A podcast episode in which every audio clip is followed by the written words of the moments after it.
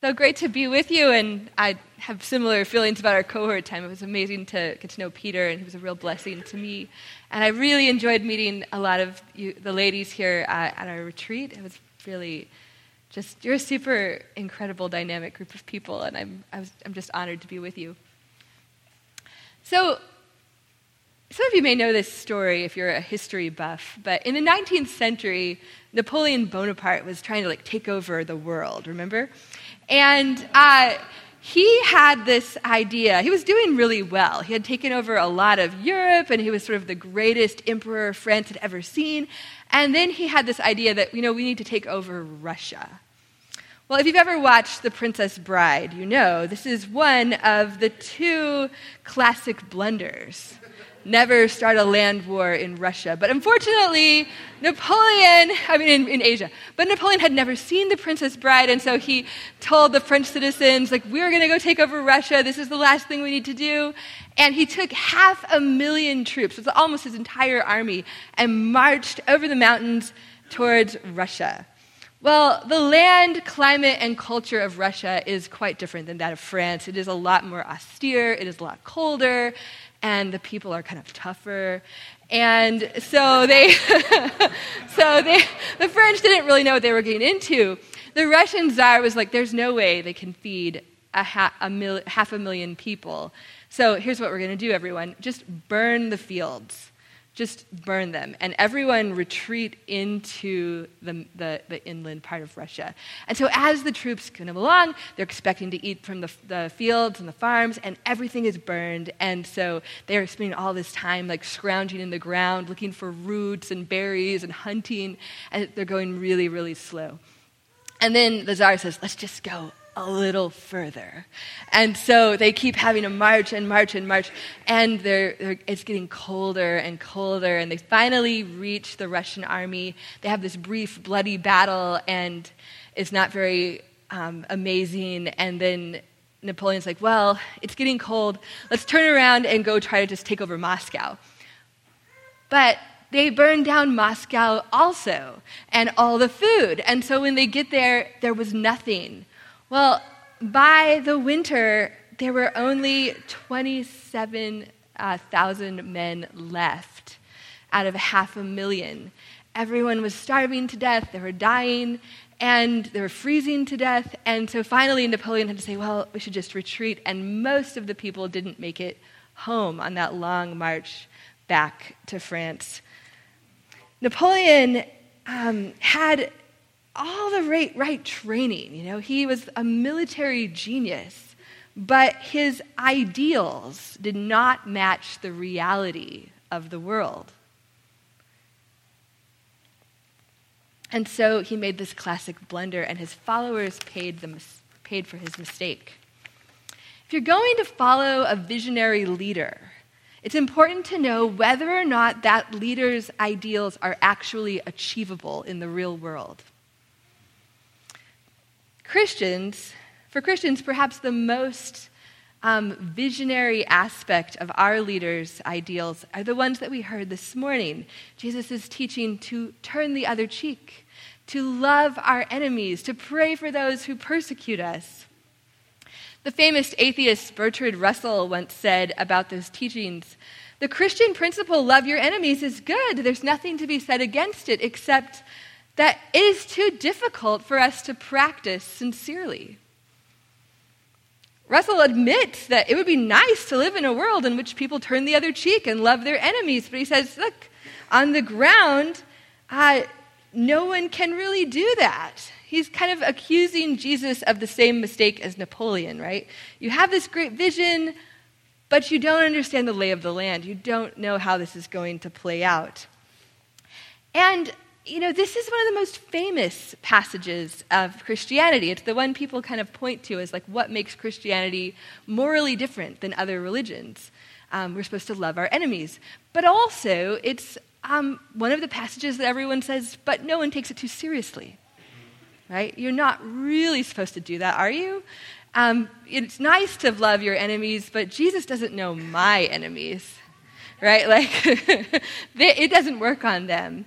And um, we tend to kind of be like these French soldiers who sort of stay, stay under their breath. You know, go ahead, Napoleon. See how marching on Russia works for you. I am going to hang back and watch, right? Okay, Jesus, go ahead, love your enemies. Um, I'll see how that turns out. I'm watching. However, like the rest of his sermon, Jesus' teaching here on loving our enemies is not at all just a casual suggestion or a lofty ideal. And he's not at all naive about the possible outcomes um, of, of this, this command. It's with a stark realism and the conviction that ultimately brings him to the cross that Jesus gives us our marching orders go and love your enemies. In response to a world that is ruled by hatred, violence, and revenge, Jesus calls his disciples to a battle strategy that primarily works to witness to our hope in the resurrection. And he does this, he calls us to these surprising acts, unexpected acts of love for our enemies. Only self giving love can prove to the world the message of the cross that love is stronger than death and that good is more powerful than evil. Only love can win the ancient wager between God and the devil that something is better than nothing. Love of enemy is the radical way of life that Jesus came to the earth to demonstrate. And as the Apostle Paul puts it, um, you know, God proves his love for us in this that while we were yet sinners, Christ died for us. And Paul later says, We were enemies of God when he called us.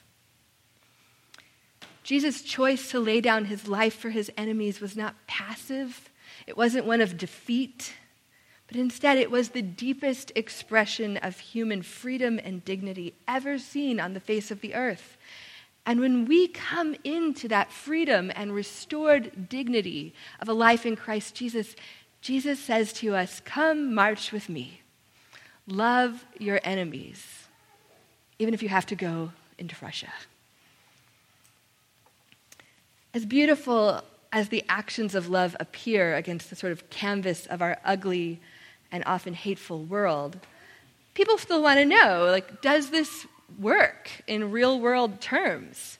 Is love of your enemy effective? Does it actually change things about the evil and problems in the world? Sociologists and historians tell us that sometimes the tactics of Jesus, this nonviolent resistance, is really effective. Uh, in the 20th century, we had several amazing figures that tried this on a big scale, right? Um, Corrie ten Boom, uh, Mahatma Gandhi, Martin Luther King Jr. in our own country, and to some degree, their nonviolent resistance did in fact achieve their political ends. Uh, they were able to do some of the things they wanted to do. Um, however, one needs only to look at the rising number of Christian martyrs throughout the world and the near extinction of the church in places like Iraq to see that very often nonviolence just results in our vulnerability, our death, our oppression, um, and that those who, who refuse to take the world's tactics of defense often um, do not end up reigning in the world. So the empirical data isn't easy to read as far as like, is this a good political strategy? However, for Jesus, the real measure of the effectiveness of his battle strategy is not the increase of peace on earth in kind of visible terms, but the establishment of the kingdom of God, the witness to the resurrection. And there are, of course, enormous political implications for Christians in these teachings. Um, but the primary purpose of Jesus' teachings about loving our enemies is actually um, spiritual and personal the interactions between people, the freedom of actual human spirits. And the outcomes of spiritual things are not easy to measure. They're hidden behind the mystery of the souls of other people and the mysteries of God that we can't clearly always see. And so we, we obey them kind of trusting in God as our spiritual Savior, whether we can measure their outcomes in worldly terms or not. Risk benefit analysis aside, though, the scriptures do offer a sort of rationale for why radical love of our enemies is God's chosen strategy in the world. And this morning, I'd like to look at three of those reasons. First of all, throughout Scripture and throughout church history, we see that responding to our enemies in love rather than retaliation affords God this, this opportunity to show forth his glory in a way that we can't see when we like rely on our own power and abilities. Secondly, responding to our enemies with love uh, helps us in a way that teaches our hearts to be more like Jesus. And so one of the reasons we turn the other cheek is for the salvation of our own souls. And finally, uh, though there's no sort of concrete sociological data on this, we see in our everyday lives that when we love our enemies, sometimes it opens up an opportunity for spiritual transformation in them. And those who are our enemies become our brothers and sisters in Christ. And in this way, we see the kingdom is growing. So, turning first to the, um, the idea of turning the other cheek for the glory of God. The Old Testament has a lot of remarkable stories that sort of prefigure Jesus' teaching. Like today, we heard from Leviticus, love your neighbor as yourself. And of course, Jesus extends this love your enemy. But we see examples of loving your enemy in the Old Testament. It's already there. One of my favorites is the story of Elisha the prophet, uh, when the king of Syria comes to attack him, and then that army of angels appears and defends him. Do you remember this story? It's a fun one. Um, so so um, Elisha, uh, you know, his, his servants like, what are we going to do? This whole army is coming to get us. And Elisha says, Lord, open his eyes. And suddenly he sees this huge, that the whole, the whole hillside is just filled with angelic beings. And Elisha says, Lord, strike them with blindness. And then he goes out in the midst of his enemies and says, who are you looking for? We're looking for Elisha the prophet, but we can't see anything. And he says, Come, I'll, I'll show you where he is. And he leads all the people into Samaria, where the king of Israel and all his army is waiting. And they're right there in the center. And then Elisha says, you know, open their eyes. And they realize they're totally surrounded by their enemies. And the king of Israel says, Should we kill them all? And Elisha says, No. You wouldn't do that if you captured them in a military battle. Instead, Put a feast before them. Give them something to drink. Let them eat. And it's this incredible sort of actualization of the line in the Psalms you, you, prepare a feast before me in the presence of my enemies. And they eat, and then Elisha says, Let them go. And they leave, and the writer of Second Kings says that they never come back. Um, how often, when we are confronted by our enemies, do we forget that there is a spiritual army standing by our side? And we know that our battle is not against flesh and blood, but we are incredibly given to the weakness of only seeing what's right before us, right? And being terrified. And yet, if we are, are Christians, we believe in that the Lord fights for us. And when we trust Him to do that, the Lord gets incredible glory. Remarkable stories like that one um, like in, are not just Bible stories. The Lord is delivering his people all over the world, all the time, every day. Um, we don't often get to see that uh, if we live a sort of safe and comfortable life, but many of our Christian brothers and sisters do not. And they see the Lord fight for them. Um, one of the regions where um, Christians are suffering a lot in the world is northern Nigeria. And I, I know there's some Nigerian brothers and sisters here.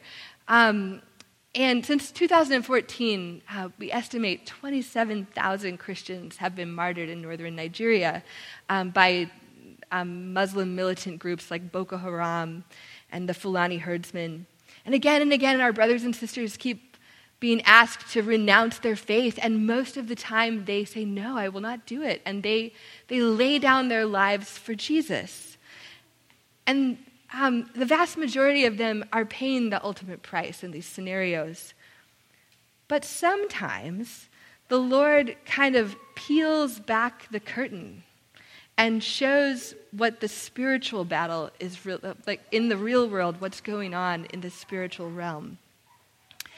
About 10, 10, months ago, Boko Haram attacked a village of about 500 Christians, and most of them got away, but they were able to capture 76 of them and hold them captive.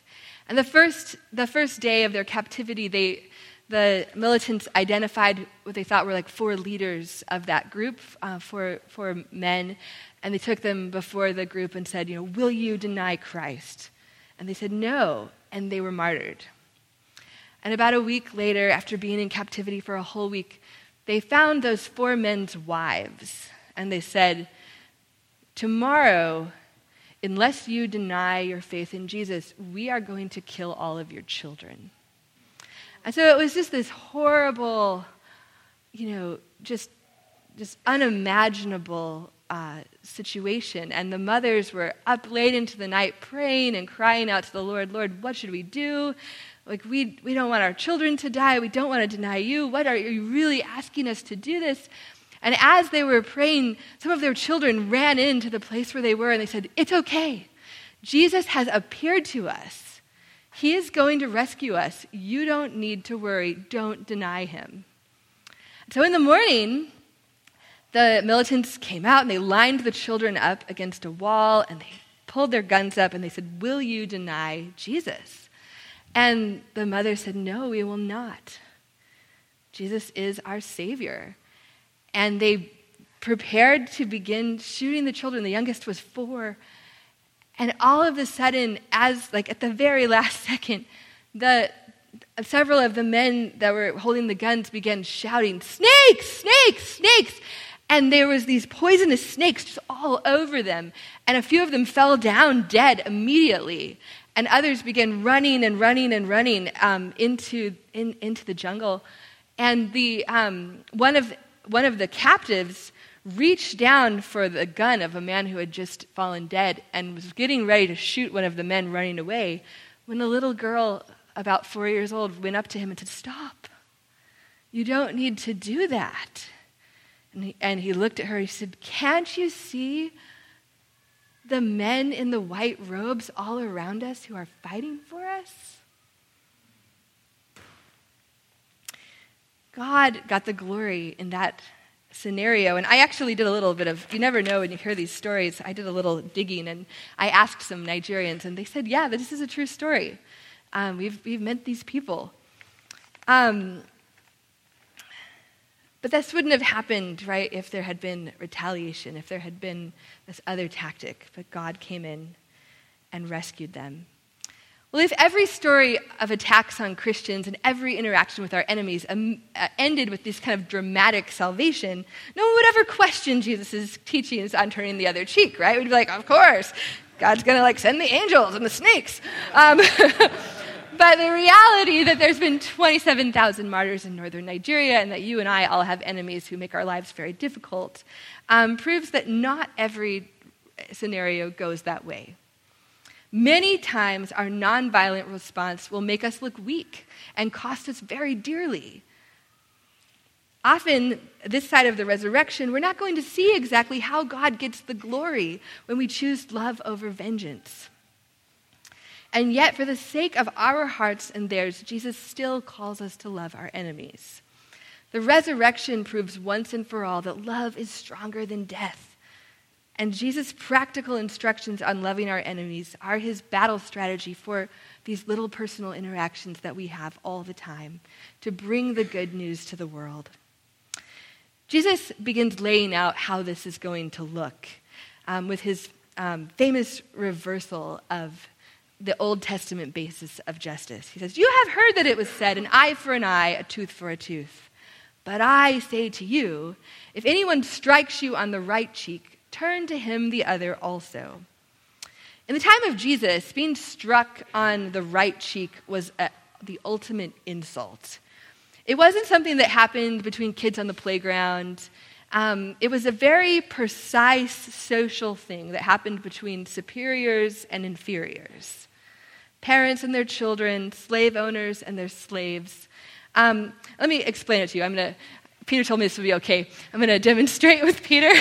um, so, uh, so in their culture, um, and some cultures, uh, many cultures in the world still today, people did not use their left hands for anything but like bathroom stuff. So you don't have a left hand; you only have a right hand. Okay. Well, if I'm going to punch someone with my right hand, um, I would typically punch them on their right cheek, right? Or their, their left cheek, left cheek, sorry, their left cheek. But if I, so if I'm going to hit their right cheek, I'm backhanding them, right? Like this. Okay, that, stay right there. That is a huge, that's a huge insult. And the, and the meaning of it was humiliation, right? Not just injury, but humiliation. This way of saying, like, I am the dominant one here. You need to do what I say. Get in line. Um, when, when you, when you, when you receive an injury from someone with power over you, you don't often actually have the opportunity to retaliate back directly, right? But we all know people still find ways to retaliate. This is the classic situation of the teacher who's too harsh to her students and then they put honey in her chair. Or like the father who's too harsh with his child and they happen to throw a, a, ball through the window or like putting spyware on your boss's computer or something, right? So, like, that's, that's kind of like, no, I've heard about it. Um, I don't know how to do that. Uh, so, um, so, uh, but Jesus is saying instead of these little insurrections, these ways of getting back at your superiors, um, turn to them your other cheek also. And so that's if I'm if I'm backhanding Peter on the right cheek and he turns to me the other also, now I, I have to I have to punch him. And if I punch him, okay, you can sit down. Thank you. Um, if I punch him, um, he's my um, he's my equal. And my dignity is asserted. He has to make a choice between either continuing to abuse me as an equal or recognizing what he's doing and stopping. Jesus' directions are one of vulnerable dignity. It's not saying just lay down and die, right? But rather stand with your dignity as a person who has made in the image of God and look back with love and dignity at your enemy and let them understand the fullness of the choice that they're making. When we do that, it protects our hearts. We remember who we are. And what's really remarkable is when you choose to love your enemies, it's typically not by actually turning your other cheek, right? But um, it isn't the case. Bertrand Russell is wrong. It isn't the case that you find you just can't do it. Actually, if you have Christ in you, it is in those moments that the Holy Spirit fills you. And you find that you can't explain where this love is coming from, but that the fact that it's there proves to you in a way you didn't know before that God is real. When you take Jesus at his word and you actually try the things he asks you to do, um, you don't find yourself in more doubt you find that this is exactly where you discover that Jesus is real, that he's there. And you're, and you're filled with faith. And so this, this is what happens when we try this. Um,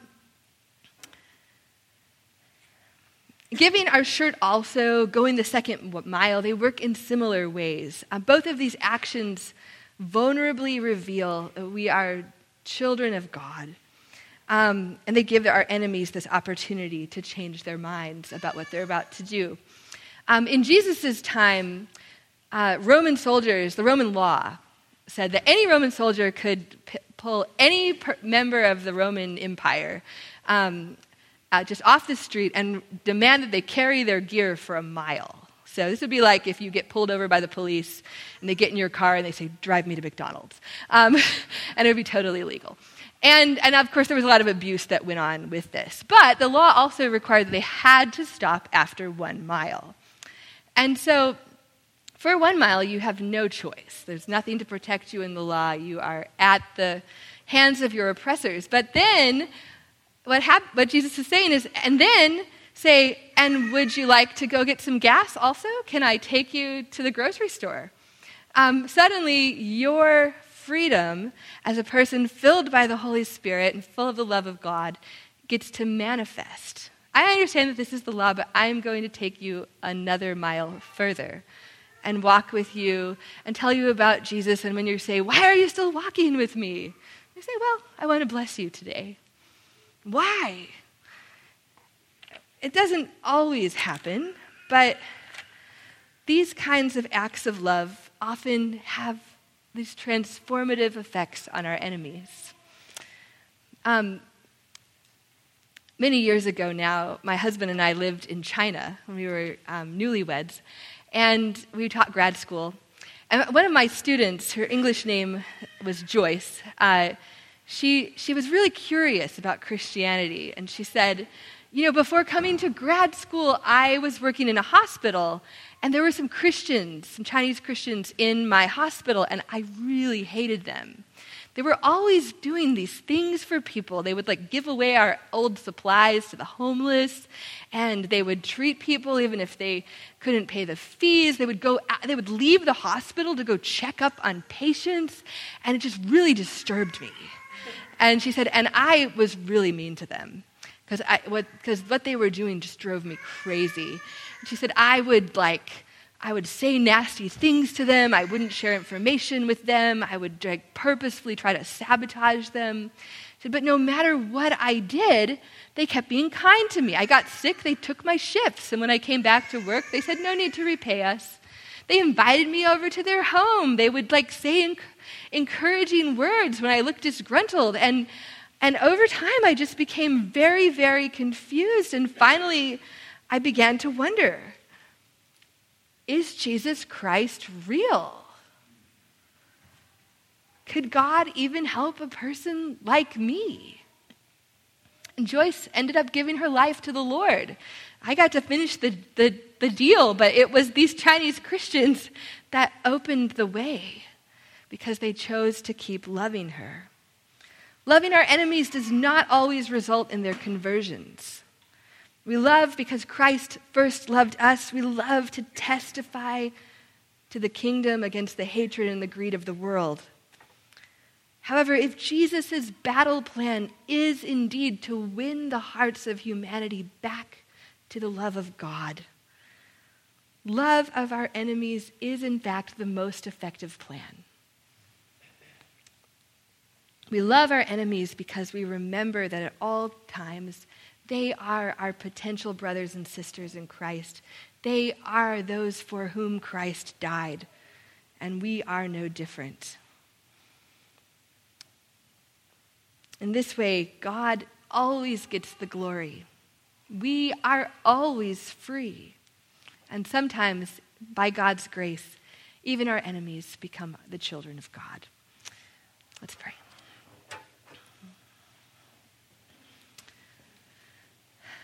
Heavenly Father, we thank you for your presence around the world, for the way that you stand with us when we suffer. We thank you that when we, we step out in faith and choose not to defend ourselves, that we find that you are there, and in life or in death, we are safe in you. Lord, I pray for each person here as we remember our enemies those who, for reasons we don't always understand, are filled with hatred towards us. Lord, give us the strength and the faith to follow your marching orders. Give us creativity, the kind of creativity Jesus demonstrated in these teachings, to find ways to turn the other cheek, to show both our love for them and the dignity of Christ in us. And Lord, we pray for this baby who's about to be baptized. Lord, we thank you for his parents and the radical thing that they are doing as they remove him spiritually from an eye for an eye world and give him to the, the kingdom that loves its enemies. Bless him, Lord, and let your spirit empower him throughout his life to pick up his cross and follow you. In your holy name we pray. Amen.